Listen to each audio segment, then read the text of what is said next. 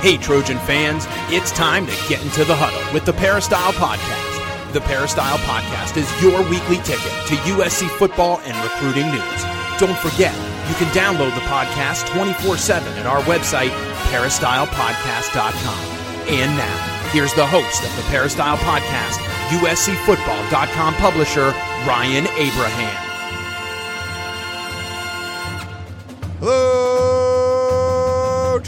Trojan fans. Welcome to the Peristyle Podcast on a Wednesday. We're right in the middle of USC spring football. I'll give you an update of what we've seen over the past couple of practices and, of course, preview the spring showcase that will happen this weekend, Saturday, April 17th at the LA Coliseum. Open to some limited fans and family. We found out about that this week as well. We're going to talk to Keely Eure and get her thoughts on what she's seen out there on the practice field. You can follow her on Twitter at Keely is my name. And if you have any questions or comments for our show, we always love to hear from you. Podcast at uscfootball.com is the email address. That's the easiest way to get a hold of us. But if you'd rather leave us a voicemail, send us a text, the number to do that is 424 254 9141. You can also get questions in another way. If you got that Apple podcasting app on your phone, on your Mac Pro, whatever you got out there, please follow us, uh, follow the Peristyle Podcast, and leave us a five star review. Uh, any kind of comments, feedback, suggestions. And if you have any questions, we'd love to hear from you there too. We'll pop you up right to the top of the list. And I want to welcome in Keely Eure because I think we got a couple new reviews and she could read them for us. But Keely, how are you doing today? Hello, hello, Ryan. Doing well. Glad to be talking some spring football today. Yes, spring football. How? I mean, we talked about this before. How different is the spring pandemic versus? And we're not post-pandemic, but closer to post-pandemic. Sure, it's very different. Yes, we got so much stuff going on. There's, I mean, there's 20 spring sports or something going on at USC right 21, now. 21, either practicing or performing. Yeah, we're watching football practices, like water polo stuff's going on in the background. Uh, great, yeah, it's great. I love it. I love being able to see practice again, some sense of normalcy. It's it's great, Ryan. We're trying to we're trying to get back to normal. So yes. hopefully we're all right. But you know, it's normal for people to want to review our show on Apple sure. Podcasts, right? Like great transition, please Ryan. everyone do that.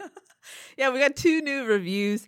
Uh, first one is a five star from Thomas in Malibu, uh, who left us the title. We can't always see the full title, so I'm going to guess what it said. But it said "Great team covering the greatest," and then it said "Co." So I'm thinking greatest college football team if I say so Yeah. myself. Uh, five stars, well done, he says. And then this one's hilarious. It's from CT Guys, who left us a five star review and said, a, mo- a modest proposal. I usually use podcasts as a sleep aid, but yours are too fun and interesting that I stay awake too long. Could Keely sing a lullaby at the conclusion? Sleepless in Connecticut. Uh, well, CT guys, I don't want you to have a nightmare, so no, I'm not going to be uh, singing a lullaby then. Are you not? You don't have the greatest singing voice. No, I did not. I wasn't gifted with that. Me neither. I and I su- am such a ham. I would love to be able to sing. You're Like, a ham, right? I would just stand up on stage and sing all the time. Sorry. I just like made Keely like freak out and lose her microphone. um, yeah, no, if I could sing, I mean, I, I don't mind like doing presentations in front of a bunch of people, but like if I was singing and entertaining like that, man, that would be fun. No, I always make the joke that you can tell when you're showing up to practice or leaving because you can just hear you coming because you're saying hi to everyone. You're like, hey, Oh. man. ah." I left a little early on Tuesday's practice because I had my volleyball league, and apparently I we'll talk about that. I missed some good stuff, You but everyone's like, stuff. "Where are you going?" Like, and like, well, I got three other people here covering practice, and uh, I got to go play volleyball. So Yeah, someone someone joked with me that we have 16 people at practice, and I said, well, 15 or 16 depending on Ryan's volleyball schedule. So- Yes, were there you go. Uh, well, before we jump into talking about what we've seen at practice, which it is fun. It's fun to be able to go back out there and check it out, even from the the rooftop deck. It's not bad, you know. Up I up- like that view actually. Yeah, I mean. The, the stretching part where we can film still sucks because they're so far away. But besides that, like everything's kind of cool. Uh, I do want to thank our sponsor, Trader Joe's. They've been so awesome to us over the last several years. Literally was in Trader Joe's about an hour and a half ago. So I Oh. stopped in. Yeah, did uh, Prepared for the podcast. my Wednesday meals on wheels. I got done a little early, so I'm like, I'm going to stop in Trader Joe's, pick up some some necessities, and make myself a little lunch before I roll over here to the podcast. We're taping a little earlier than we normally do. So I've you about like the Indian food before. Are you an Indian food fan or? You've taken me. I do like some things, yes. yeah. You've broadened my horizons. And uh, the lamb vindaloo, it's just like, you know, little frozen meal in a box. It's great for one person, but you got to accompany it. You get the frozen garlic naan as well, which I love that bread. I don't know if you can do I like, can't, but it's good. I know. Is there, is. there's gluten in that too? Because Yes. it's kind of like, It's bread, right? I know, but it's like a thinner bread, but that doesn't matter. mm, it's, but it's so good. So, and you, uh, it literally, you pop it in the oven for about uh, a minute and a half. So you have to preheat the oven, but um, man, it just goes well uh, with the, the sauce and everything from like the lamb vindaloo or any of the, the dishes. That was great. But I also picked up a little dessert because I do that. of course you did. Uh, they're the sea salt chocolate chunk cookies. Oh. And they're legit. Like it's, I think a package of three of them. Uh, they're like three bucks or something like that. But man, I just, I had a little glass of milk, dunked those in. They're, they taste like gourmet cookies. So there's not like the little like crispy. I mean, those are good too. You pop a bunch of those crispy ones, but there's a bigger, more significant cookie. You got the sea salt, which usually means business. So it's good.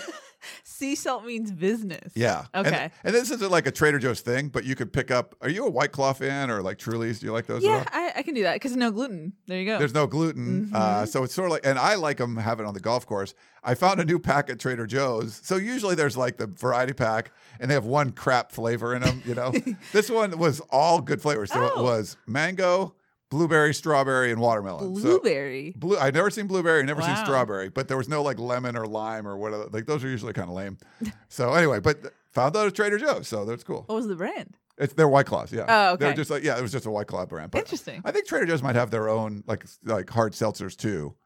Uh, check Drink them out. responsibly. Responsibly. What do they say on the commercials? Yeah, please drink responsibly. yes, Um, 21 and older. But those are I I don't know. Like people are like oh it's a I'm like they're good dude. I take them on the golf course.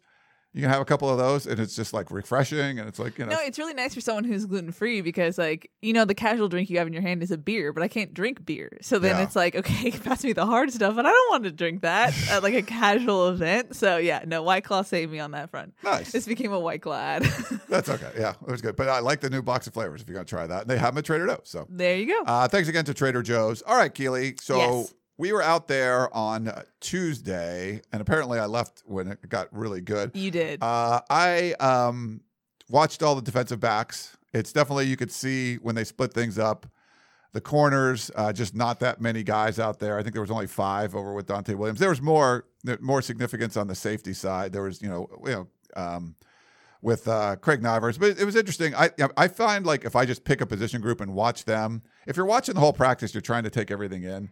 It's tough, and you guys are doing that because you're reporting on everything. Yeah. Like, I have the luxury of like I'm going to watch this group today, and I, I feel like you kind of get a, a a deeper dive on things. But um, it I was feel, a yeah, I feel like that's a nicer way to watch practice when you can just like really focus on one group rather than trying to take in everything. There's so much happening at one time that like it's nice to just focus sometimes on a certain guy. Or like Shaka and I will do this thing where before a team run, we'll be like, I'll be, I'll say like, okay, I'm watching Brett Neilon. He'll be like, I'll watch Kana'i Mauga, and then we'll like compare notes of like Oh, what nice. that one individual rep did. Yeah, so you try and get as much info as you can. And so we do have a lot of people out there. Uh, So if you guys are, make sure you're going on USCFootball.com. The the notes, the ghost notes that Chris puts together with Keely and Shotgun, it's those are awesome. Like they're, I mean, they're you're not going to find a more detailed report. I guarantee you anywhere on that because we have a whole team out there.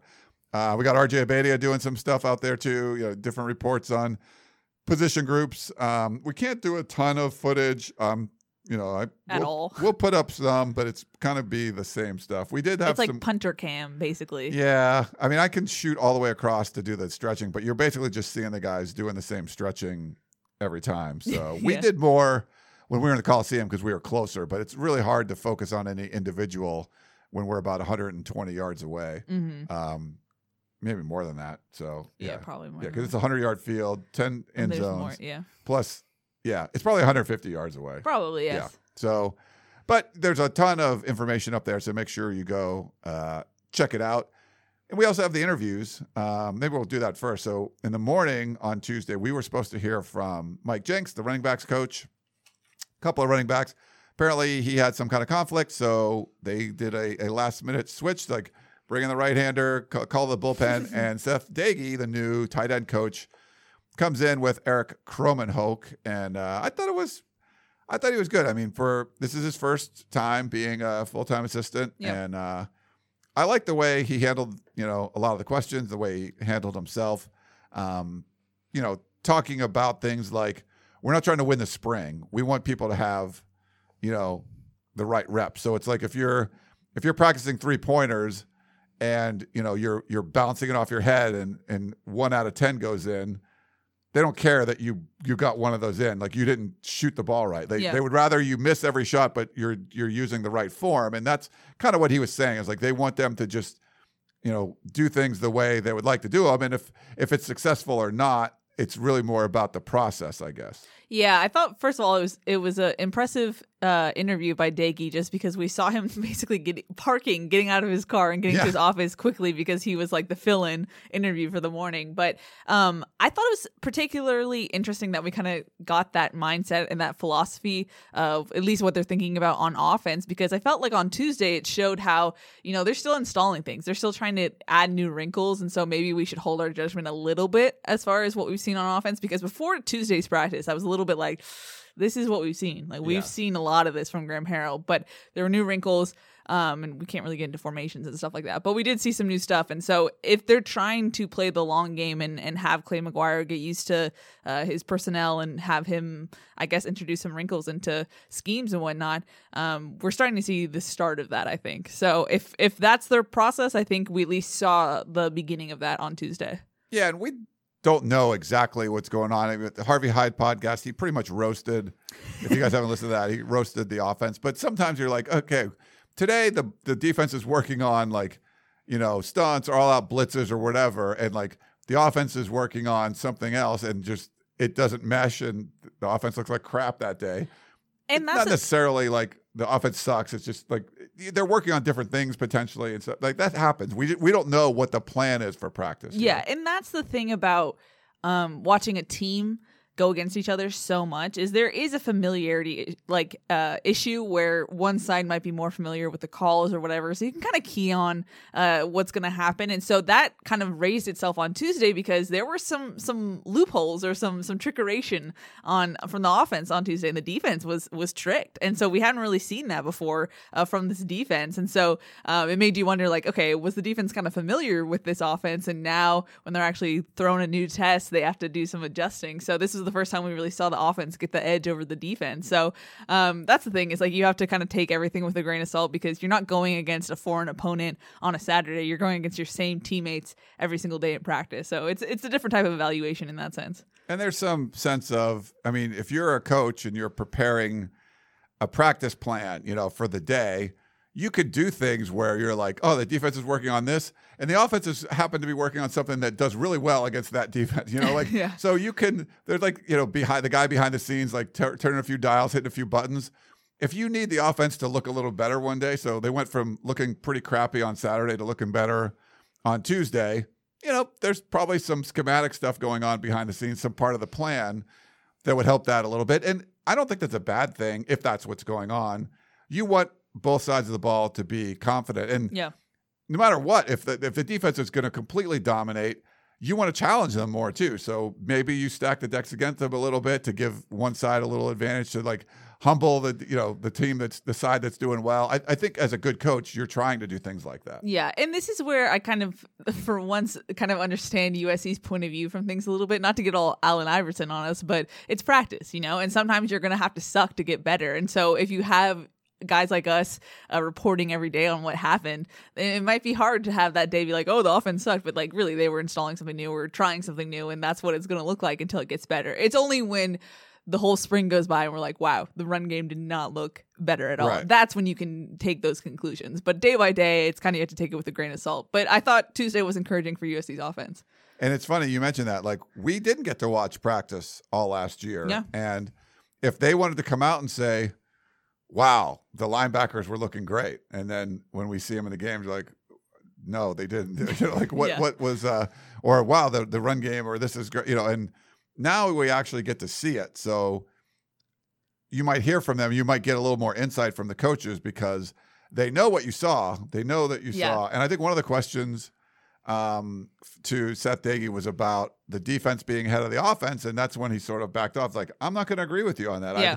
we're doing certain things, they're doing certain things. It doesn't it doesn't mean the defense is you know better right now. So I and I, I think what he said it didn't come off as excuses or it just it came off okay, you know that makes sense. And, Yeah. you know, I also just feel like the offense, for some reason, just feels like it's more in an influx than uh, USC's defense this spring camp. Just because the wide receivers, it's just not guys who have chemistry with Kedon Slovis. Like you're just now having Drake London get that chemistry back with Kedon Slovis. Bru McCoy finally came back to practice on Tuesday. Uh, he was going through the acclimation period, so he was just in a jersey and shorts, but he was running like a man who was angry that he missed the last uh, two weeks of practice. But th- those are key guys who make the offense run more smoothly. So uh, I think they're, and then just trying to figure out the offensive line. That's just a new wrinkle that who's going to be that left tackle, which we heard there would be more mixing and matching. We have Nope. we've not seen that. It's just Courtland Ford, yeah, at, at first team left tackle, and so it, it made me kind of wonder this week.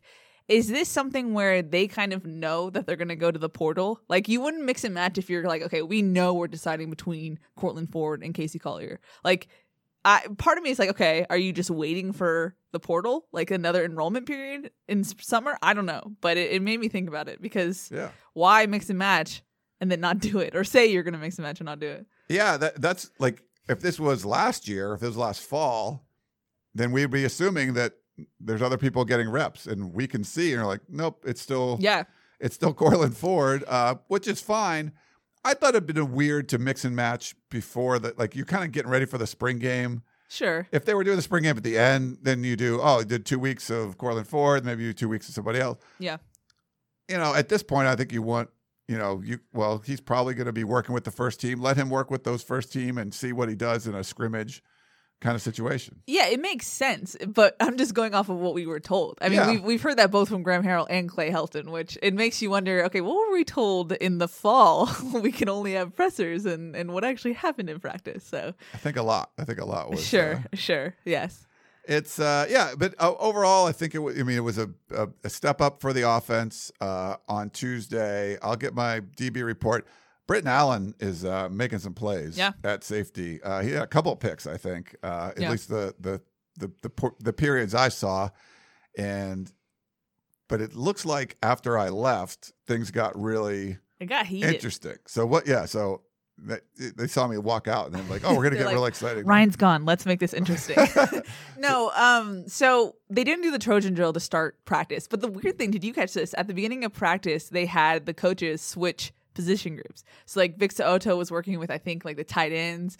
Mike Jinks was working with the defensive linemen. Yeah. Uh, the linebackers were going through like the running back tunnel thing. You know what I'm talking about? It was a, so they so it wasn't. It was there was a rotation though. It was like the offensive players went with the defensive Yes. coaches and vice versa. But Yes. then each of them had a station.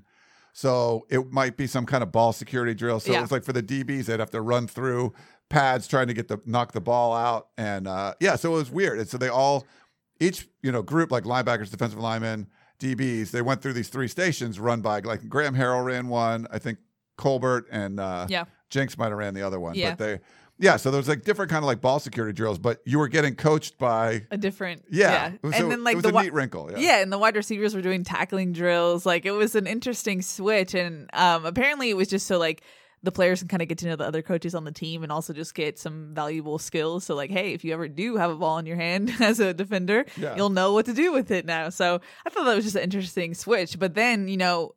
After that, that was kind of like the only real interesting thing of practice for a while. Pretty much. Yeah. And it had the potential to be like a normal Clay Helton practice where it's just like ho hum, you know, they do the reps, they do the thing, and that's it. And then suddenly, um, they they do this like drill. It's four on four, and so you have like a, a ball carrier and three uh, blockers, and then three defenders and one guy in the backfield. Um, it's like a modified like Trojan drill. I don't Yeah. know how you would describe it. And uh, they it was only four reps. But man, was the team into it. It was intense. They put the ball on like the two yard line, had the guys run through and try and see who won, and and they were intense. And like at one point, they were like clapping before the ref. Like, and the thing was, is it was very organic. Like it felt like um the players really wanted to beat each other uh, in a very good competitive way. I know uh, Chase Williams was like, "Take this stuff personally," and stuff was not the word used, but Nice. yeah. So uh, that was really. I thought it was a good team bonding moment, but also just instilling physicality. And then after that uh, little drill thing, Clay Helton used it as a moment to say like, "Hey, we're gonna go into red zone situations, and this is this is it. Like this is where you show if you're tough and like if you you know just like normal football speak." And so I thought the practice was designed well, where you go from that high energy drill where everyone's kind of screaming at each other right into red zone where you're putting the ball on like the five yard line and being like, "Go, so let's see who wins," you know. And so that that energy carried over. I thought the offense played pretty well in that portion, which I wasn't expecting from what we've seen so far Yeah. in camp. And so they actually played well. Um, I can't really get into details because that's we're not allowed to. So um, new wrinkles, new stuff we saw. The defense was definitely tricked at certain times, and we saw Jackson Dart um, have some special plays. That was something where you're like, okay, he kind of took a step forward on Tuesday's practice. So that's something I'm gonna watch for to see if he builds on that. So it was it was a very lively, competitive uh into practice and i mean i've seen almost every single Clay Helton practice and that was definitely one of the best i've seen so Yeah. it was it was cool to see for sure The uh, you mentioned Jackson Dart. I was watching the quarterbacks early, like well, I was focused on the DBs, but then they would be sometimes just like going through special teams drills, and I'd watch the quarterbacks for a while.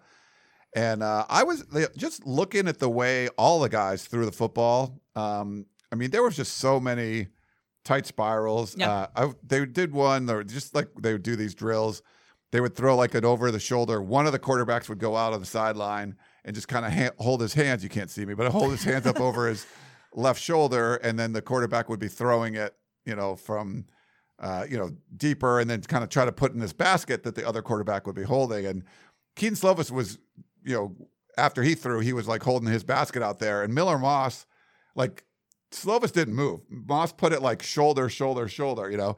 And like Jackson Dart did it. And I don't know if Miller was just moving, but they, they weren't like in the, it wasn't as accurate. It wasn't in the same spots. But all of the guys, Mo Hasan, they all looked like they were throwing like these tight spirals. And uh, I was just really impressed. And once they started getting into like some of the one on ones, there were some picks, there were some good plays by the DBs.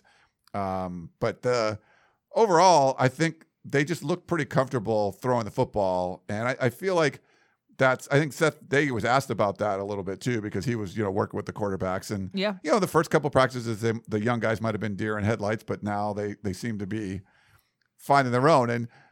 Day by day, you know, each one they're going to have some good plays, they're going to have some bad plays, um, but that's you know kind of expected. But I would say looking at both Dart and Moss, uh, they both look like they can, you know, if they had to be thrown in there to play, I mean, I, I don't think you'd be disappointed with either one of them.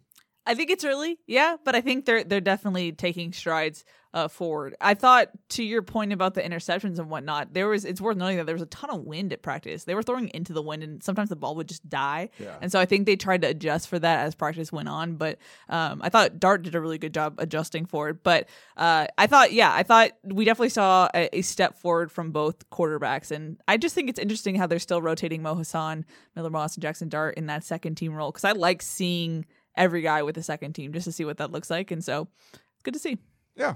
So those were good. And you'd mentioned before, I, I think, does it matter if like the offense had a bad day? Or I, I think the way that they're practicing, it feels different. And that's kind of what you're trying to build in the spring. If Yeah. if a rep didn't work out, if a guy fumbles the ball, or throw a pick, whatever it is, I feel like the intensity has been ramped up. I feel like there's more physicality there. And that's more of just like the how you're getting there. I just like the way of how they're getting there. Maybe they come away and the the the short, you know, yardage run game just never materialized throughout there. But I think you're trying to build on that by being more physical, running some of that red zone stuff. And Yeah. I think that will pay dividends. So I, I wouldn't get too tied up in this guy did this, this guy did that, whatever. But I, I feel like the way they're practicing is going to prepare them better than what we've seen from other spring practices. Yeah, overall, the I feel like the train is headed in the right direction, if you will. Um, I just think there's just a different level of physicality, and we talked to Aaron Erik Krommenhoek on Tuesday, and he said as much. And he's like basically a six year senior at this point. And he said, "Yeah, it's one of the most physical uh, spring camps I've ever had." And you know that might be player speak because he's Sure. speaking in front of his coach. So what is he going to say? No, it's not. Um, but I, I definitely think that it it seems organic. Like uh, it's not forced, and it's not one of those things where they start off strong at the beginning and then die out. You know, sometimes I felt like spring camp was kind of like, okay, let's go, let's get this over with. You know, like let, let's go through the motions, let's get some stuff done, and then let's get out of here. But it doesn't feel like that. Like they really enjoy being out there, and maybe that's a product of not having a spring camp, you know, and having this weird pandemic where you are like, hey, let's actually really take advantage of this time to really grow our team and instill some culture things that we didn't really get a chance to in 2020. So, That's a good point. You don't. You know, people are going to ask, like, well, it's great that they're having this physical, intense spring practice. Like, where's that been the last five years? Yeah. like, well, yeah, you have new coaches that are, you know, I, I think Todd Orlando has to be a big part of the Has reason be, why, yeah. for sure. yeah. That's the attitude that you want from one of your coordinators. But your point is good too. You know, you miss it with the pandemic, and maybe you know, hey, you know what? Maybe we took this for granted or whatever. You know, I don't know, but don't disagree with any of you that are saying where has this been? It should be that way. But, yeah. No, um, for sure. It does feel, it does feel different to me. it feels different and we always have to put the disclaimer hey they could have a great spring where they're bashing heads and then get to fall camp and they're in jerseys and shorts every day and, and walking around which i don't expect but you know it, we have to see it transfer over but this is definitely a change. And i it makes you wonder okay what would have 2020 the fall season look like if they did have a spring like this you know? I think it's encouraging for usc fans that they're continuing that mantra of being physical and and tackling and whatnot because they could have just been like uh happy with how 2020 went you know? All things considered and then just kind of rested on that but i feel like they're still trying to push it. So i mean i feel like the defensive staff is leading the way in that sense and Erik Krommenhoek said as much as well so i mean it seems like they've talked about it a lot but spring is where culture is made and it, and it seems like they're really trying to to beat that in this spring Yeah, I mean, when Todd Orlando said that, it did make a lot of sense. Sometimes coaches will talk, and you're just like, it's the peanuts. You know, when the adults are talking, like wah wah wah wah wah. Yeah. That's probably before your time, but if you no i know i get that reference Yeah. Uh, sometimes that was that. And I felt like it was genuine from Todd Orlando that was saying, like, hey, you know, again, should he have to change the culture? Like, should the culture have been better before? Yes. But he was coming in to try to change it. And the way you do that is these off-season practices that they didn't get to have. So Mhm. it's about installing what you want, uh, you know, from your unit, and he wasn't able to do that. So I, I feel like he's sort of making up for lost time. And I, I you know, I take him as word. I, I felt that was genuine what he was saying, and you're seeing it. You're seeing that like this looks like different, you know, a different kind of feel to practice. So I get what they were saying that we're doing this differently. We're changing the culture of the team.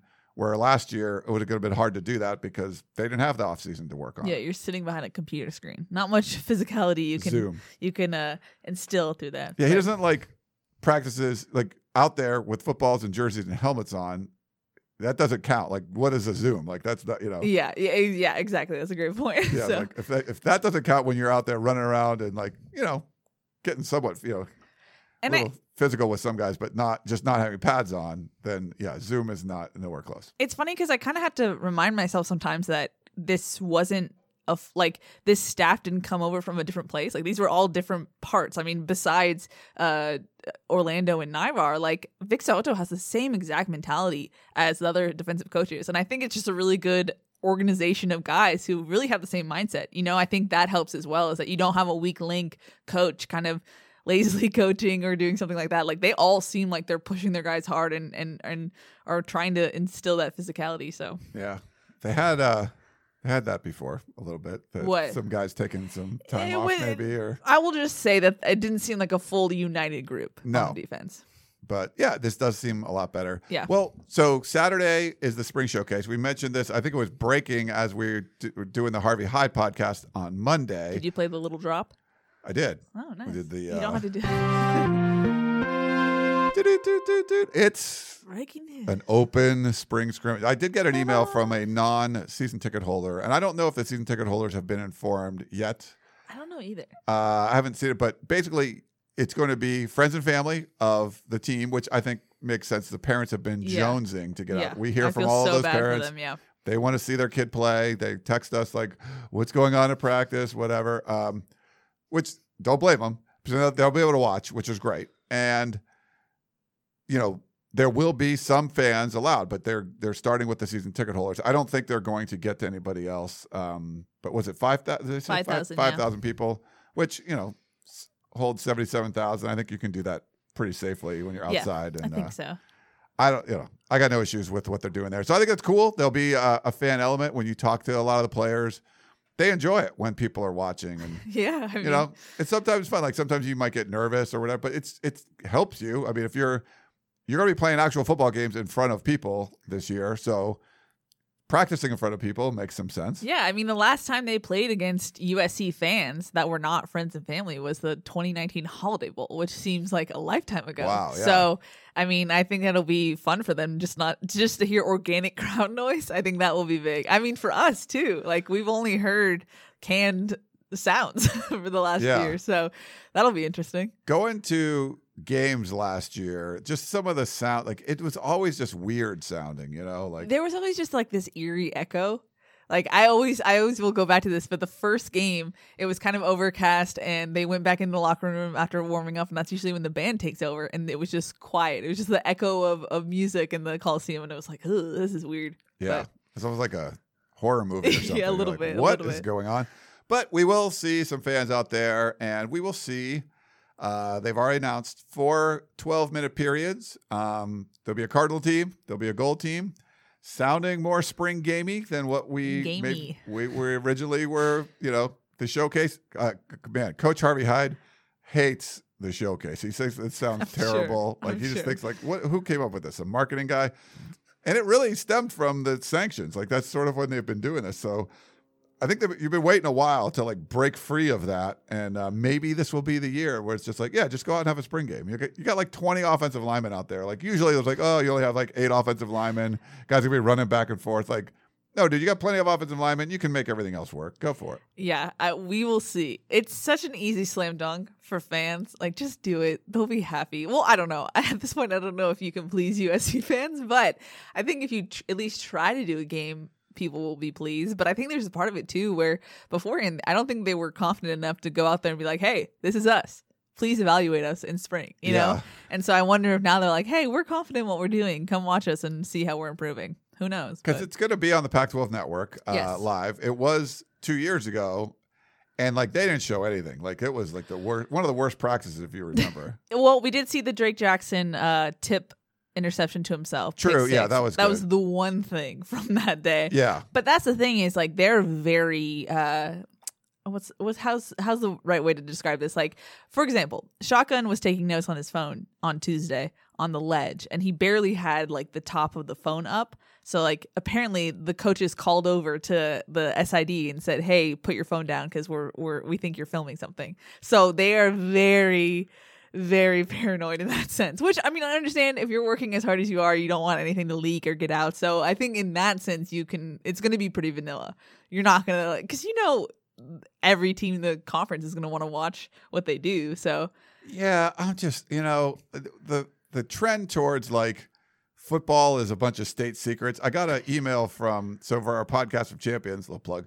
Uh, we are doing some spring football updates. yes, and I got an email from a actually I got it up here from a Utah fan. He was kind of giving uh, the spring football report. Um, so he was talking about uh, Kyle Whittingham and how secretive he is, and he's like, um, he's so yeah. So he was saying that he's like. Uh, he goes, they blame COVID. So they didn't have any uh, observers going to practice. And they said they blame COVID. But frankly, if it were up to Kyle Whittingham, the games would be played in secret. And he would just tell everyone the final score after the fact. Like, I don't get that. Like, you're, it's football, you know? And it's trade secrets, Ryan. it's, you're, you're Competitive playing advantage. games. That, that, I mean, I think you think too highly of yourself. Like, if you really think that, like, this is, you know, if someone doesn't see this play, I, Pete Carroll was as confident as anyone. He's like, I'll tell everyone what we're doing.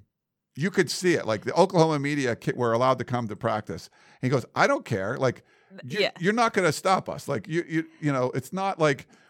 It, the, the, you know the advantage we have is that there's this secret that you don't know about. Like I, I don't think that's football as much. Like football's being tougher than the other guy, Sure. and like yes, there's some trick plays or whatever, but like if you just don't even want to, I mean, people to see anything, I, I just never bought into that. Yeah, I mean, I completely get that, and that was kind of the point I was making earlier: is how confident are they in like, hey, we'll we'll show you where we're at right now, and you can see it, but who knows? I just know that USC is always a little this era of USC is a little secretive. Yeah, and I mean that's definitely the trend. You know, Yeah. um, you know, most places wouldn't let you go film or watch summer workouts and stuff. USC back in the day, like encouraged it. Then they've you know backed off all that stuff. I that was that. that was definitely fun. And uh, but I think if you're a team, it helps you. I mean, we would talk to the coaches on the Pete Carroll staff.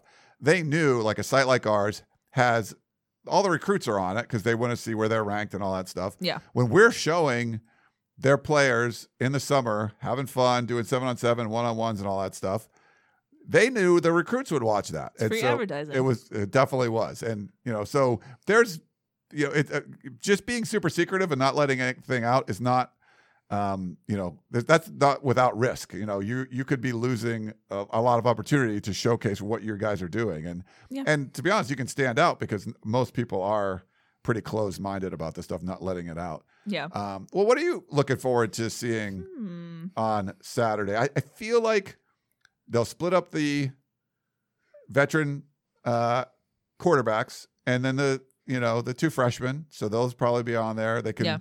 split up the offensive lines. Um, there's plenty of offensive linemen. You know, the first team, second You team. You made that point. yeah, a whole bunch of times, uh, which is always like an issue. You know, and, Yes. and just kind of split up the defense. They, you know, you might need some help with the cornerbacks a little bit. yes, you will. Um, but you know, I think in general they'll just kind of split up and let them compete. I I, I think it's gonna be a pretty fun one.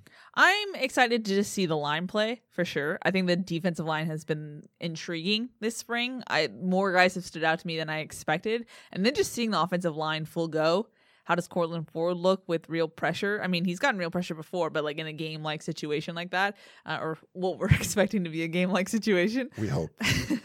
um, so definitely looking for that. I just have this feeling in my gut, Ryan, that some freshman quarterback is gonna do something, and since everyone's gonna see it, that's gonna be the next like, why isn't this guy doing X, Y, and Z? Why aren't they playing this guy? You know what I mean? Like Yes. it's gonna be one flashy play that everyone's gonna overread into, and that's just what happens. So I think a that. favorite could be picked here because th- there was people were like big on Miller Moss, but he was like the second quarterback to commit.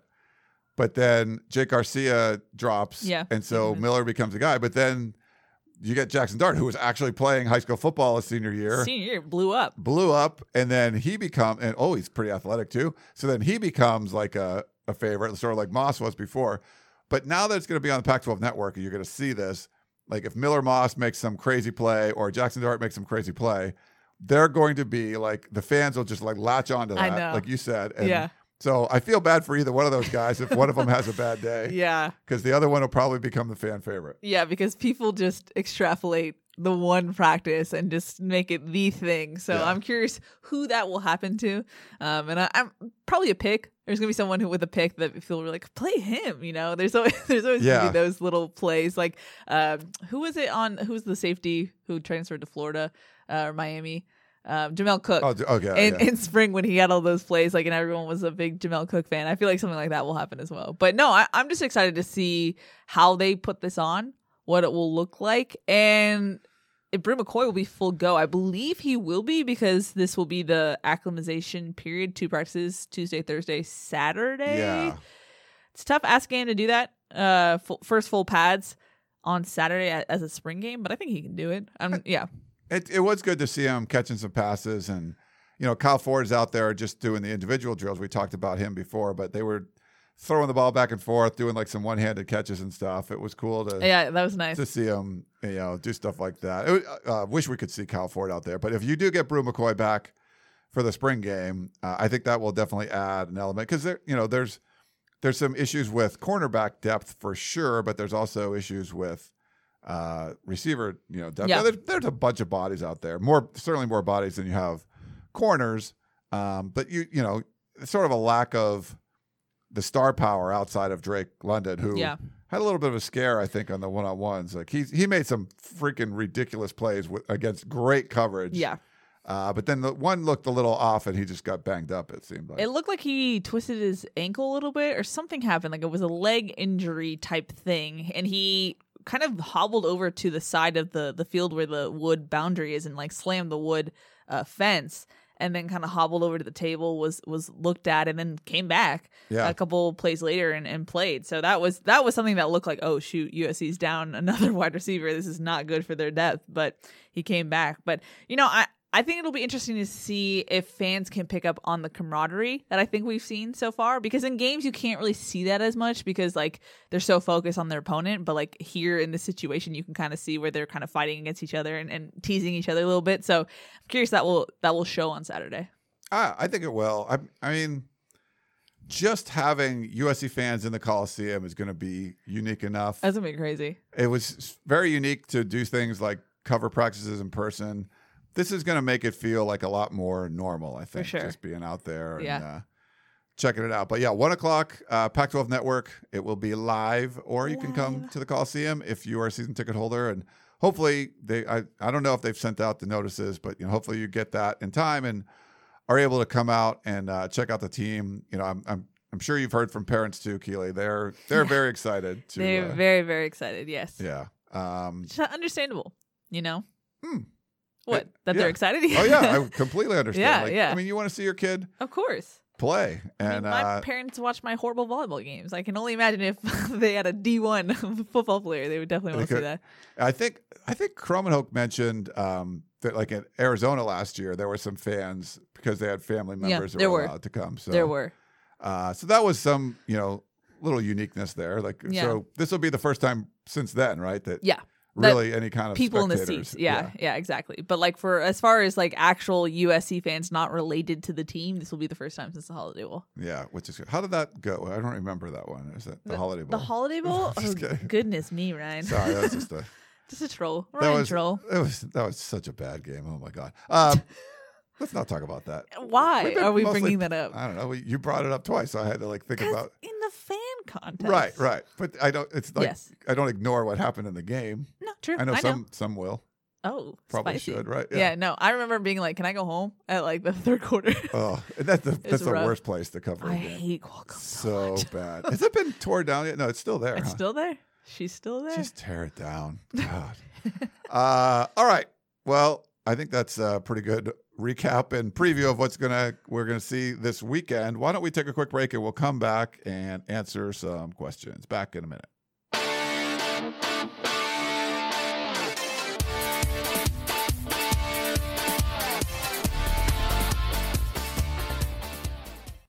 Worried about letting someone else pick out the perfect avocado for your perfect impress them on the third date guacamole? Well, good thing Instacart shoppers are as picky as you are. They find ripe avocados like it's their guac on the line. They are milk expiration date detectives. They bag eggs like the 12 precious pieces of cargo they are. So let Instacart shoppers overthink your groceries so that you can overthink what you'll wear on that third date.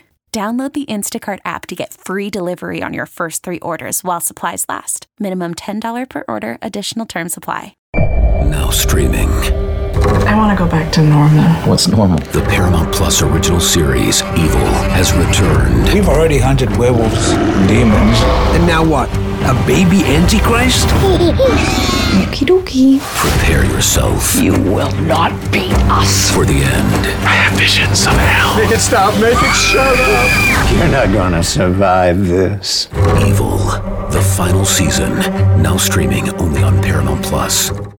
All righty, we're back here on the Peristyle Podcast. Uh, did you enjoy your break, Keely? I did. Super long. Fun. Did you go for a walk or what'd you do? Did walk around the block, Ryan. Yeah, I did. Uh, did a few sets of uh, you know some squats and, uh, and no, I'm just kidding. Uh, where He's trolling. this, this, you know what are we doing? I, that's one of the jokes we do on the podcast champions. Like, what'd you do on your break? Um, yeah, Just for people who don't know, it's a 15 second break for us. yeah, it's very like- quick. It's really quick. Um, all right. Well, we got some voicemail questions. Why don't we start? Uh, we'll do what we'll do a voicemail. Then we'll do. I think we have one email, and then we'll Yes. swi- we'll switch. So we'll do a voicemail, email, voicemail. We'll start off with the voicemail. Hello, this question's for Ryan and Keely.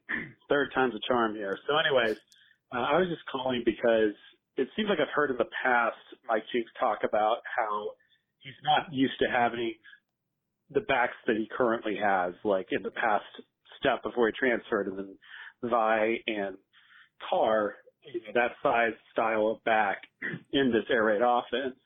But it seems like he has, you know, a prototypical air raid style of scat back or in speed slash speed back in Kenan Christon. But it's just weird because it seems like Kenan Christon really never sees the field unless there are in- injuries. So it seems like he has a back that he normally has, or at least is looking for for an air raid. But then the guy never plays unless he, he you know, there are injuries in front of him. So, anyways, I was just wondering if uh, maybe there's a disconnect or something I'm not following, but if you guys could give your thoughts on that. Fight on, Jason Longhorn Country. Yeah, Jason left a couple voicemails earlier trying to uh, convey those points, and oh, maybe you know didn't quite get it. It didn't come out exactly the way I wanted. So it's, that's why I said third time's a charm. Got it. Okay, I didn't know. This one sounded good, Jason. Ryan. Yeah, yeah. Well done, Jason. Very consistent.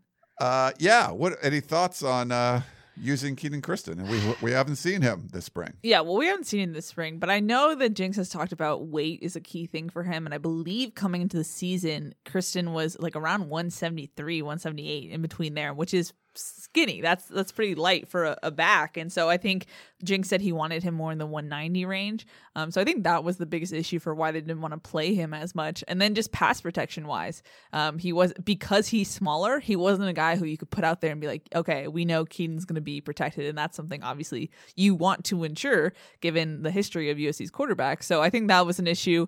Um, and, and the thing is, if you don't have a guy who's consistent in pass protection, then he's a guy who's like a specialty guy that defenses can key on. You know, okay, that guy's in, they're gonna hand the ball off. You right, know what yeah. I mean? So it's it's a it's an issue in that sense. But I think it was just because he was smaller. He's not the size that Jinks wants, and uh, he can't really do much about that. Yeah, it's the whole running back rotation. It's tough because they just have not been very effective running the football. But Keely brings up a good point. I mean, there's other aspects to it. You know, they they do want to see you pass protect, and if a lot of times when the offensive line have problems and they're you know maybe not picking up the right stunts and you get a safety or a linebacker coming free, you want that running back in there to uh, you know make the stop and you know just you know put put a body on that free rusher and protect the quarterback and give him some extra time to get rid of the football. So I think it's a big part of what they do. We did see, you know, they talked about doing some two back sets. We've seen some of seen that. A lot of that, yeah. Um, you know, a lot of times though they're you know might be used as a receiver. It's like less of a lead blocker kind of situation. But they're you know, I they talked about wanting to find like featured back. I don't think it's going to be Christon right now. Just from watching, um, you know, Deontay Ingram, like he's looked Keaontay, like yeah. I'm sorry, Keaontay, sorry, Deontay Burnett. yeah, Deontay Burnett. Like wow, I got screwed those up. But you know, Ingram has looked um like a like he could be the guy to me so yeah. far. Uh, yeah. You know, and and you know, Vavae could, and uh, I think Stephen Carr could. I mean, they they've got some options there. You know, Brandon Campbell, I thought has looked pretty good, and having Christon not out there is not helping him for sure. You know, yeah, that's um, definitely not going to help. And that, unfortunately for Christon, just the way USC's offensive line played, you kind of need a guy who's going to be a bruiser who can like burst through that first contact because you're going to get hit like right at pretty yeah. soon once you get the ball in your hand. So it's not a great setup for him, just the way his body's constructed. But I thought you know, Ke- Keaontay Ingram has been impressing me because I feel like he's one of those guys who is not slowed by the first contact. Like he still keeps running, and I think that's something that USC needs because they had someone kind of in that with Markese Stepp, and you miss that type of physical. I'm going to keep running even if you touch me type of guy. So, yeah. um, I like he's a guy who you hear the pops a little bit when when uh, we were in the Coliseum too, echoed a little bit. So uh, I'm impressed by him. So I think it's I think he has a spot he has a he looks good to me. I think he can catch the ball of the backfield. This is more of the offense he kind of ran in high school, I believe, than mm. what they were running at Texas. He just seems pretty comfortable out there. I know there were some fumble issues uh, later on in Texas. I haven't seen that no. like this fall so far, at least from what we've seen. Um, but just you know, at first glance, he was like, "Yeah, that dude could play." Like I would not be shocked if he was, you know, one of the featured backs or the featured back at some point, even with the veterans that you know USC has coming back. But they, I, I think, you know, to Jason's point, I think there's more. You got to fix some of this run game stuff, and it's not necessarily about well, why aren't you getting this guy touches or this guy touches, but you just it, you want it to be an effective weapon and not like the thing you have to do because you can't pass every down. Like Yeah. that's where you got to get you're going to get in trouble. There's going to be third and shorts where what do you do? Do you put two backs in there or an H back and just and run some kind of power, run something where you you know you you're probably gonna get hit the line of scrimmage and are you tougher and you push forward and get the yard and, and make the first down. They have not been effective at doing that. And it just it did feel like the run game was sort of like the necess you know, like I'm eating this, you know, you want a food analogy. There You're we this go. amazing meal, and it's like, oh, I got prime rib and I got these garlic mashed potatoes and stuff. And the running game is sort of like the the green thing, the Brussels sprouts that you you know okay, the- cou- I'll take a couple bites. the carnivore doesn't necessarily like it's on the plate, but it's like that's not. I, I'm more about the steak and I'm more about the potatoes. Yeah. Um, you need, you know, you want to see more of that where it's like it's part of the. me- It's it says, you know, wow, these are like Brussels sprouts made with like bacon and uh, you know some kind of grease. It's like, oh man, they're t- they're tasty and. There, there is, you know, I would have this bite as much as I would have the other bites, and that's just not the the running game hasn't been that for USC. Yeah, uh, someone made a meme that you were choosing dating uh, analogies. that. was great. Shouts to whoever made that. I'm sorry, I did I'm like one did it. dating analogy, you know. Yeah, but people miss the food analogies, right? Yeah. But no, I mean USC's running issues are so. I feel like there were so many layers to it. You know, you have an offensive line that's not getting pushed or not picking up the correct guys when they're stunting, and then you have uh, running backs who I, mean, I feel like Stephen Carr got a little bit of happy feet at times. He just would kind of juke a little bit and not Yeah. just burst through the hole, and then you have a scheme that sometimes was just so predictable for for defenses to key on. So it all of that does not combine to a healthy, thriving run game. And so I think it just gets it got more stale as the season progressed in that sense. It did. What was the game? Was it the UCLA game where Vavae like had all the rushing yards and like nobody else was effective at all, or was that the I think that might have been Was it the- Washington State. Washington? Yeah, he had like hundred yards rushing, but like he had like Five 19 net. carries, and it was like everyone else had like you know five carries for negative yards or something. It was just so weird, like stuff like that. Like yeah, you just don't want to see that, you know. And I get like a lot of the old school USC fans are like from the student body left days. And so I, I think for the most part, they've been pretty sympathetic. Like, hey, you know what? This is a really effective offense. But you, even when these offenses are effective, you can run the football. And it just seems like it's been such an afterthought for USC. It's just not been the focus, you know. And really, for the first first time in a couple years, you have kind of a, a high ranked running back recruit coming in. So maybe that helps a little bit. Yeah. You have a high profile transfer coming in. Um, now you lose a guy that was a fan favorite in Markese Stepp. He was, uh, you know, He's injured again at Nebraska. yeah, that's Unfortunate. very unfortunate. But you know, he was someone that the fans could get behind. Um, so now that you know they're gonna, you know, you got the like the the steady Vavae, you know, Malepeai, like yeah.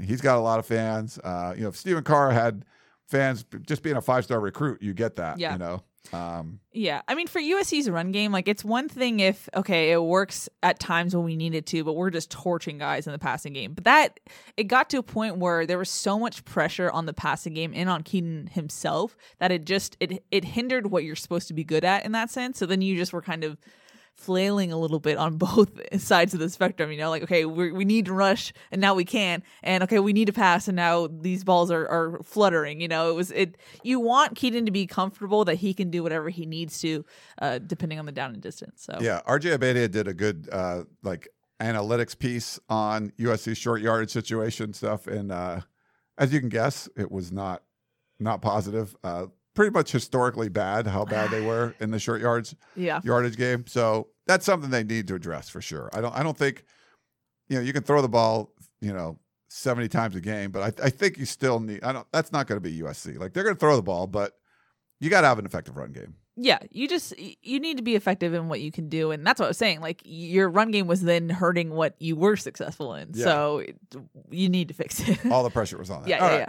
We we kind of labored. That was like a 10 minute answer to a question. Sorry. Well, we had to for every voicemail that Jason left, we had to add more minutes on. we you know? did, yeah. Since it was third try. Yeah, Uh, so I should have saved the other ones and played them. Just you know, it's funny when people like start leaving a voicemail. It's just like abort. You know, like it's fine. I mean, you know, sometimes I see like, wow, we got like ten voicemails, but like five of them are, you know, Uh, aborted attempts. So As yeah. people who speak for a living, I understand it. It's Right. not it's not an easy thing to do. and I think some of it is just you have to shrug. Like you're going to say things that aren't clean all the time. You just got to roll with You it. just got to roll with it. It's like, and mm-hmm. just, you know, I don't care if I screw up. Like, oh, I said that wrong. You know, Yeah. just keep moving on. you just roll with it. Yeah.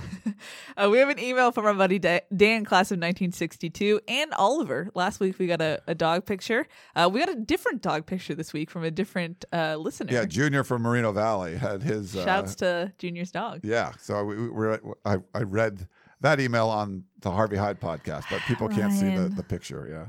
The dogs are for the Keely podcast. Oh, sorry. it's a Well, new rule that I'm. Uh, and- He said Harvey Hyde specifically. Oh, okay. Just kidding. Never mind. That that can go to Harvey. Okay, so we got an email from Dan. He says, "Hi, Ryan and Keely. Thanks as always for the great reporting on what is happening during spring practice, especially noting the standout performers. With the transfer portal, decommits, and the like, and the lack of media guide from last year, it's hard to know much about the USC roster. Your reporting helps with our roster familiarity. In the good old days when a player was on the team for four years, we were able to really get to know the players. My question for you is about the new Pac-12 commissioner. Thank goodness we are finally getting rid of Larry Scott. But who do you see as the leading contenders for the position? We need strong Pac 12 leadership if USC and other conference schools are going to receive the best national recognition. Fight on and win. Dan, class of 1962, and Oliver. P.S. Oliver's hero is George Tirebiter, although he does like Traveler as well. Nice. Uh, well, hopefully Oliver's doing well. Yes. Not sure how you know what his idol is, but that's okay. I mean, it's He a- said that in the email. Oh, you don't know how Dan knows that. yes. you looked at me when you said that, so I was like, what? No, I knew what you. Yeah, what you saying. Um, I love that Dan like starts off talking about you know transfer portal, no media guy, and all this stuff, and You then like know. Larry Scott. Like, oh, oh okay. It's a journey. The Dan emails are a journey. There was a journey. Yeah, there was uh they're not formulaic. They're sort of like, you know, there's they they take different paths at different times, you know. You like I like what, you know, you could start off one way and then you completely 180 and go a different way. Exactly. Uh yeah, I mean, I think that the Pac-12 hired a good search firm, the same search firm I think Utah got their athletic director from, the ACC got their um you know, conference commissioner from it's there was a couple timelines um and it's taking a little longer. I think that there was two timelines. One was going to be things got done a little quicker and one was going to be it's going to be a little more drawn out and it certainly seems like it's going towards the the more drawn out ones um yeah i i think like a guy like greg byrne was you know he was one of the candidates uh, i think they've you know he's expressed he's going to stay at alabama he was the former arizona uh, athletic director you know like an oliver luck uh, there's there's there's guys out there that i feel like from the you know Jon Wilner, you know John Canzano, some of those guys doing a good job reporting. I Yeah. I, you know, I read a John Canzano column. He talked to Michael Schill, who's the president of the you know the the search firm. So he's like on the the committee, the leadership committee for the Pac-12 presidents and counselors. It was really more about Schill's background and how it became. You know, w- there was really not a lot about the conference commissioner search in there, um, but they're. I think they're going to try to be as you know formulaic as possible step by step here's what we're going to do keeping options open a lot of times you go into these things you know when usc was looking for their athletic director after pat haden they hired a search firm and they came out and hired lynn swann which you know like no no search firm worth its salt would have picked some guy out of his basement in pennsylvania so you had someone in mind going into it Wow, Ryan. you, I mean, that's basically what happened. You you had something in mind going into it, and th- you hire a search firm for like legal purpose or whatever it is. It wasn't you want someone like this, and you find this guy, and that's what you're bringing in. There's no logical reason that said like, oh, here's why, because he's he was the athletic director here, and he was the athletic director there, and he did that. Like none of that was possible. So I feel like with the conference commissioner, it's hard to find a current conference commissioner or a former conference commissioner. So you're getting it, it makes more sense. You're getting people that you would project as, hey, this is going to work. It could be an athletic director. It could be a former athletic director. It could be someone that's working on the media side. And I think there's some of those names have have come up. But I I have some confidence, Dan, that this is going to be an effective search. I feel like they're doing it the right way. There's some searches that just aren't. You know, they're like, Yeah. you have something in mind, and that you know, USC hired Steve Sarkisian, right? Like, Yeah. was you had the guy in mind? Like, uh, we want to bring our guy back. Like, Yeah. it wasn't. What should we do? Like, no, it was. We're going to go get this guy. Mhm. Obviously, horrible, wrong decision. But there was like a predetermined situation, and I don't think this is predetermined. You might make a bad hire. You might make a great hire, but I feel like the process is going to be better than some other processes because it, it happens all the time. People in power, they want this certain kind of leadership, and they don't do research and they don't do a search. I think this is going to be a real search. I think you can be- you can be more confident about the process they're doing than, like you alluded to, Ryan. Like, hey, we have our guy, and we're just going through the motions to look like we're doing something. So, Yeah. I mean, the Sark thing was just like, wait, what? You know, like if you read like, um, you know, Ed Orgeron talked about that in the, the book and just like, you know, he was shocked, you know, they, he had a handshake agreement from, from Pat Haden, you know, uh, that they were going to be, he was going to be the guy. And, uh, they just, you know, he had other plans and, uh, it wasn't because they did some exhaustive search. It was because like, here's my dude. I know him. I want to get him. Uh, so I don't think that's going on, which is good. yes. Uh, but all the presidents, all the different campuses have different priorities. And so it's going to be hard to sell it to everyone. I mean, I think at a program like USC or UCLA, where you're in a major market and you're sharing revenue with the Corvallises and the Pullmans of the world, yeah, I mean, there's you're like, hey, you know, we're we're carrying the load for most of this. You know, can we get something more? Um, you know, and you know, if you're the Oregon states and you know you want to be able to travel to Southern California and recruit California more, and then everyone's gonna have different priorities, and you're trying to find someone that can keep all the presidents happy, all the universities happy, fix as many of the many many problems that were created by Larry Scott and the hole that the Pac 12 is in right now, you know, starting with the revenue gap between other conferences, you know, fixing the Pac 12 network, um, you know, saving more money than what they're doing now as far as like being in, the, you know, putting your office in the most expensive real estate in the country. Maybe don't do that. You know, there's there's a lot of things you could do to fix things. So there's a there's a long list of problems. Sort of like when the USC athletic director, you know, Mike Bohn came over, who actually was at practice the other day and like waved up at us and stuff. Yeah. It was funny. He wanted to know what we were being charged for such good seats for practice.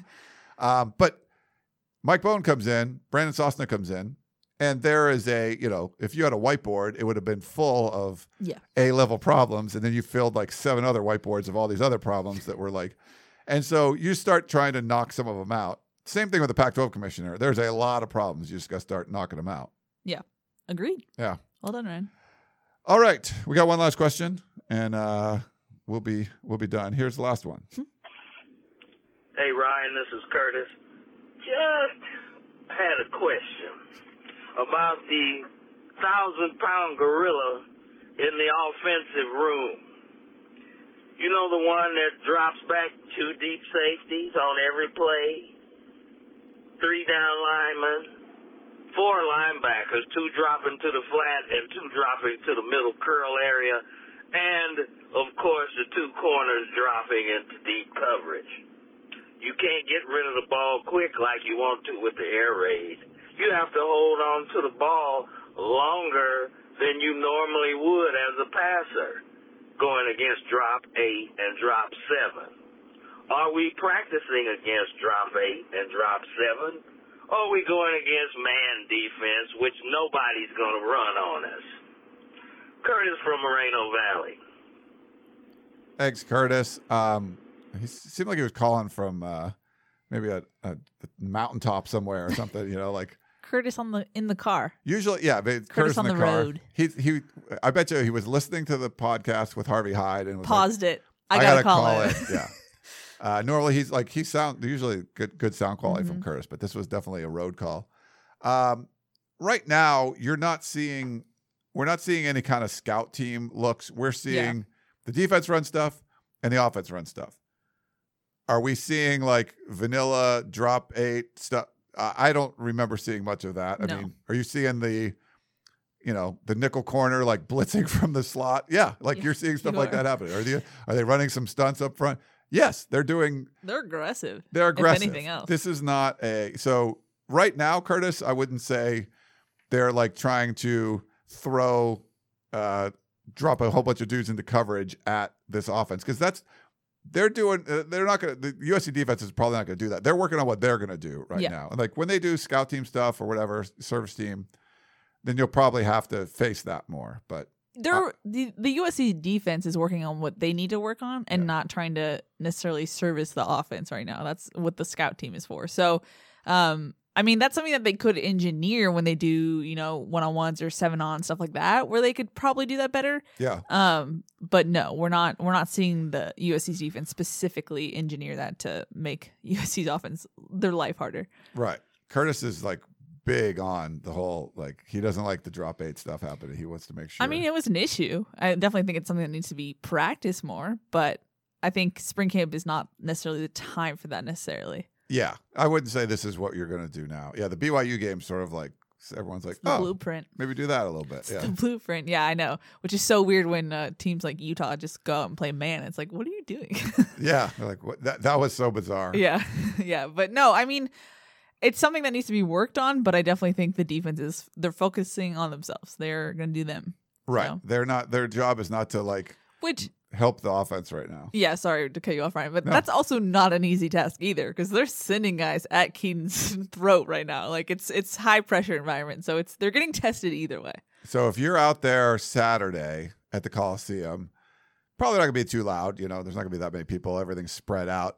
But when you hear from the defensive sideline, sack, sack, like Look you- at Vic So'oto. Yeah. that is likely him screaming sack. It doesn't matter if one of his guys sacks the whoever it is, you know, and we're not seeing actual sacks. It's really just a guy getting to the backfield yeah, and touching it. basically would be crushing Slovis, whoever the quarterback is.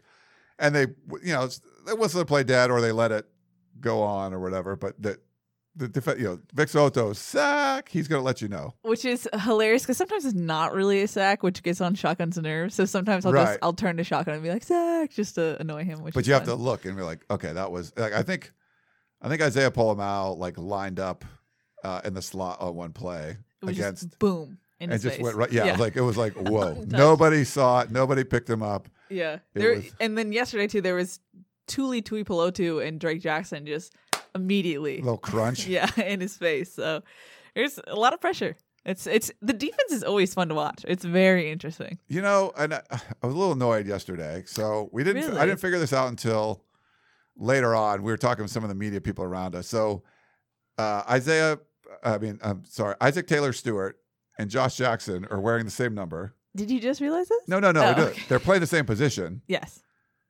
And then they were wearing like the same long sleeve white thing I underneath their know. jersey yesterday. Now, one guy had gloves on and like h- socks, so they're higher socks.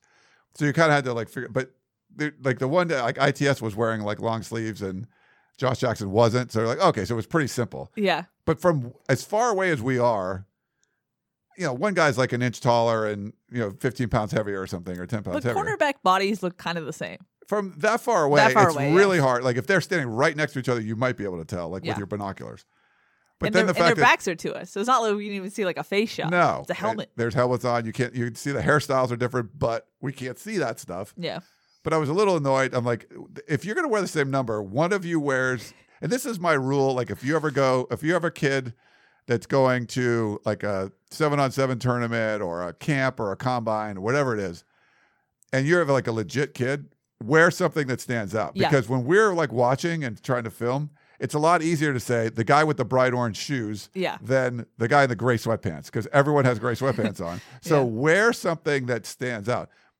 They were wearing like the long sleeve underneath shirt stood out. Well, then they both were wearing it. So then I was like, okay, this is not cool. Usually in my notes, I have a six key. So I'm like, okay, how do we differentiate today w- between Josh Jackson and ITS? But yeah, it was hard. I mean, this is why you wear different numbers. Identification is easier that way. I'm still not sure why. Do we know what? Do we ask her? and We don't know. uh, I think it's, in my mind, I feel like it's a signal that like maybe it's a temporary switch to defense. yeah, I don't know. moving then. Yeah, because if you, If you get a new number, then it's like, but at this point, would you switch him back? no. Hell's no. No, I mean, like I told Chris, I was like, the cornerbacks are like an endangered species species right now. Like they look so thin when they're just working with Donte Williams. Like, Yeah. it's a it's a problem. I mean, you're lucky that you moved a dude and he's not just like uh, like who was the guy um, that Michael Castillo likes? Uh, Oh, Dominic Davis, yeah.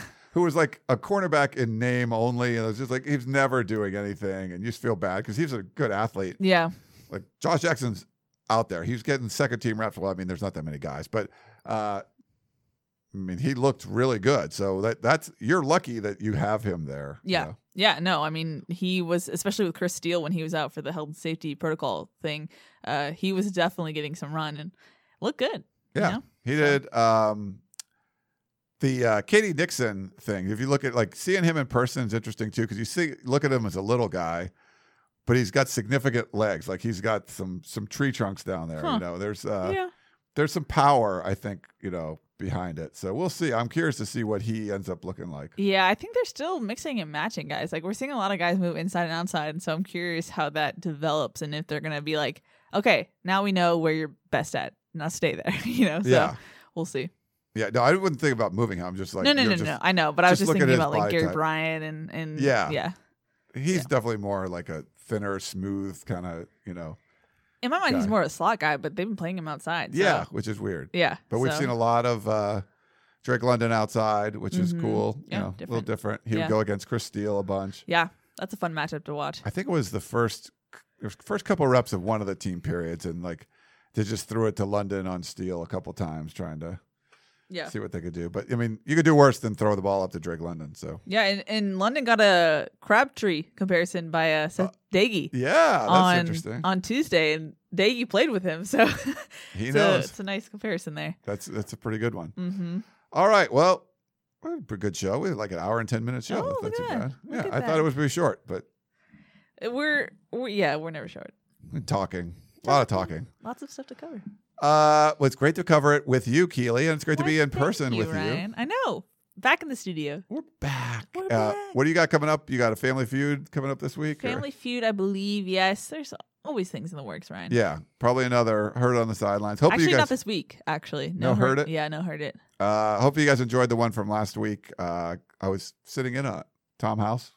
Nice. If you haven't listened to it, go listen. Uh, definitely check that one out, and uh, you know, follow what's going on over the weekend. If you can't watch, make sure. Well, always check out the coverage at USCFootball.com. We'll have a ton of analysis and insights from USC's spring game or the spring It's like you're there. Chris's Yes. notes. It's like you're there. Dude, those notes are detailed. yeah, so It's like- check them out. It's like I was there and I don't remember that or I didn't see that. I was like, okay, yeah, cool. no, sometimes I feel like sometimes during like the one on one battles or whatever, I'm like, okay, nine throwing to 15, eight is the quarterback. Like, I, I feel like I have to uh, be an auctioneer with saying all the numbers really quickly so Chris can write it down because they move pretty quickly in practice. But then, yeah, so you're trying to like, who's doing the rep? Like, here's the quarterback, here's the DB, here's the receiver. Okay, do you say what the, the play was too? Because they're starting another one and it's tough. Yeah, yeah, to, it, it's tough. That's why like you need a scouter and a writer 'cause it's Yeah. like it's happening so fast that yeah. So it's a team effort. Team effort for but sure. But Chris is killing it. Yeah, awesome stuff. So I hope you guys go ch- go to USCFootball.com, check it out, and hope you guys get to enjoy the USC spring game this weekend. For Keely Eure, I am Ryan Abraham. Thanks so much for tuning in to the Peristyle Podcast. Hope you enjoyed the show, and we will talk to you next time. You may have noticed that shopping at Trader Joe's is unlike shopping at other markets. People ask us all the time how we manage to have such unique, interesting, and delicious products at such great everyday prices. This is Dan Bane of Trader Joe's. The answer is simple. It's all in the way we do business. We buy directly from the manufacturer whenever possible. This helps to keep our costs low, and we pass those savings on to you. No gimmicks, just great values at honest prices. Every day at Trader Joe's. Thanks for listening. You've been listening to the Peristyle Podcast presented by USCFootball.com. Be sure to tune in next week for the latest news on Trojan football and recruiting. Don't forget, you can automatically download the podcast directly to your smartphone or tablet for free. Just click the iTunes link on peristylepodcast.com or search for Peristyle Podcast at the iTunes Music Store.